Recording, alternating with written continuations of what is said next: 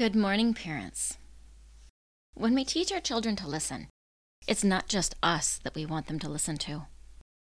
We want them also to be able to enjoy the sights and sounds around us. If you love nature, like your kids probably do too, join today for a way to use nature to help teach your children to listen. Tired of repeating yourself with your children or wonder why they don't listen? Are you frustrated because you wish your kids could communicate their wants and needs more clearly instead of whining or yelling?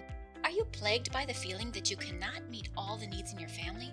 Hey, parents, you don't need to stay overwhelmed and exhausted. It is possible to build strong family relationships and have boundaries that benefit kids. Hello, my name is Dinalynn Rosenbush. I'm a mom, grandma, and speech language pathologist of over 25 years.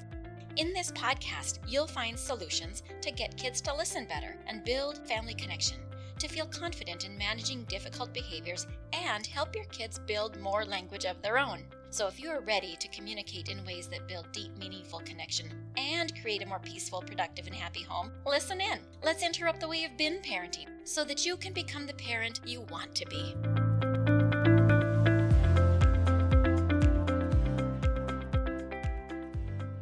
You know those days when your child wakes up way before you want them to? What do you do?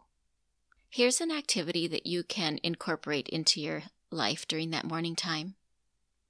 Or it's an activity that you can put in your day at any time that you want to help your kiddo improve their listening skills. To be quiet and to listen and to see what it is that they can hear. All of this is a precursor to speech and to being a good listener.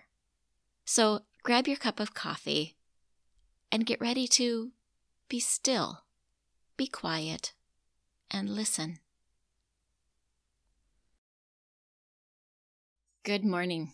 I am so happy to share this morning with you. Today I went outside. I, I happened to wake up really early and I made myself a cup of coffee and was foggy outside and it had rained in the night. So I brought a jacket outside and laid it on the picnic table and I sat on the picnic table and listened to the birds. Now, after a rain, I don't know where you're listening from, but after a rain in Minnesota, the birds are just totally awake. And in the springtime, those birds are just singing and talking and singing and talking. So as I sat there, I started listening for each bird I could hear. I heard the mourning doves. I heard the woodpeckers. I certainly heard crows intervene in the middle of it. I heard the crow get into an argument with a squirrel. I heard the robins. And I heard many, many little birds that I don't know how to identify. And it was a long while before a car went by because it's really early. And I remembered how, when my children were small and we would go camping, how we would lay down on the ground on the picnic tables or wherever we were and we just listen to the early morning sounds of the birds and other animals that were present. We would try to identify them, and if we couldn't, we just listen. Sometimes we try to copy them and make those sounds ourselves, but mostly we just listen and listen deeply. No matter the age of your child, you can orient them to the sounds around them you can orient them to listen to what it is that they hear. And even the smallest of children will get startled by maybe when a rooster crows or, or other sounds in your world. I remembered back to last year with my, my grandson, who at the time would have been about eight months old. And we laid in the hammock in the mornings and listened on the days that I was lucky enough to have him come over and we would listen to the squirrels and the birds, and he would notice. So today, we have a very different kind of listening activity, but today will be an actual activity for you. I took a recording while I was sitting outside on my picnic table. because it was just so beautiful. And what I want to figure out how to do is set that to be my alarm to wake up to. But then I thought, man, I love this. So I'm just going to share it. See if you can, and I hope the audio quality is, is good enough that you can pick out the various birds, that you can hear the mourning doves cooing in the background. You can hear the little rat-a-tat-tats from the woodpecker I know you'll hear the crows, because when they speak, they seem to really speak. You might even hear the chattering of the squirrels. At one point, a branch had fallen off a tree and hit the neighbor's tin roof. Maybe you'll hear that. Maybe you'll hear the car drive by in the middle of it. Maybe you'll hear a symphony of little birds that I, I don't know what they are. But just as you do this exercise, in maybe shutting your eyes and tuning into the many sounds, this is an activity you can do with your child. You can build connection as they lay with you, maybe in a hammock, or maybe on the picnic table, or maybe just by a window. And as you get up on one of those really early mornings, you know, when your kids get up way before you want them to? Yes, on those mornings, to teach them to be quiet and to listen and to notice and celebrate with them as they do. You don't need to know what the different things are to be able to enjoy them.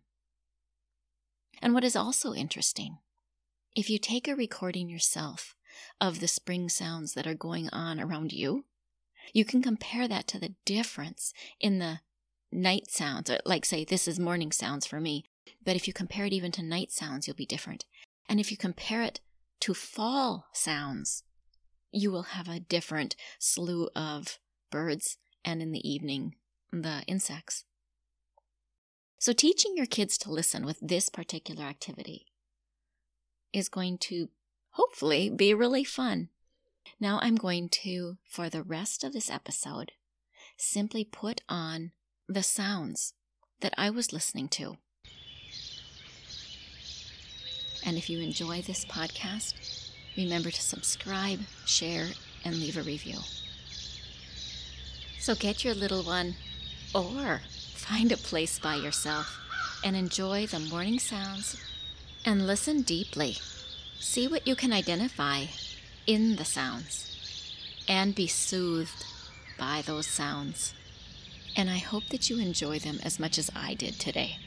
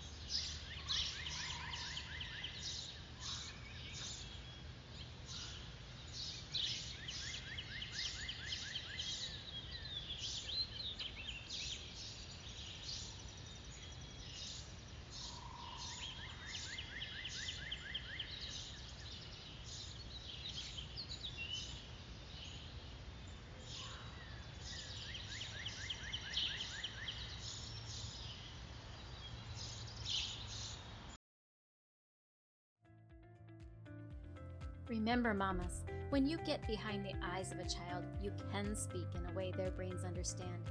Thank you so much for joining me today. If you feel hopeful and want to hear more, please share this podcast with other parents that might want the same. I would be so appreciative if you would rate and review. You can also connect with me through the email found below.